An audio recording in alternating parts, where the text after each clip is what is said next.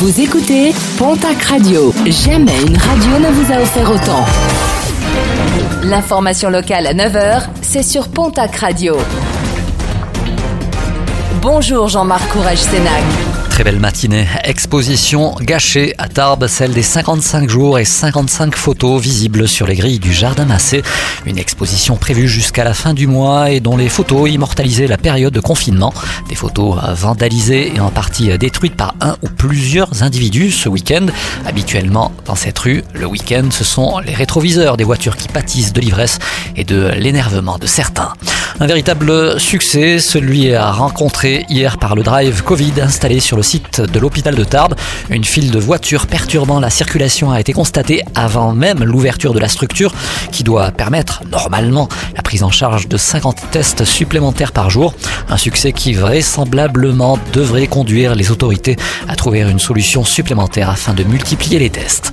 Il a fait chaud hier dans le sud-ouest et c'est en Béarn qu'il a fait le plus chaud, trente-huit virgule sept degrés à Saint-Glady, trente-sept virgule neuf à Orthès ou bien encore trente-sept virgule six à Dax, trente-sept degrés à Bidache et trente-six virgule trois degrés à Maubourgué.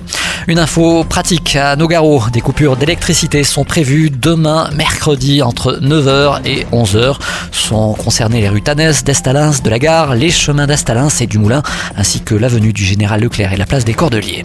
En sport rugby, une bonne nouvelle pour le stade Montois. Le club landais a reçu hier le feu vert de la Ligue pour reprendre l'entraînement collectif. Des suspicions de cas de Covid avaient imposé le passage à des séances par petits groupes depuis jeudi dernier.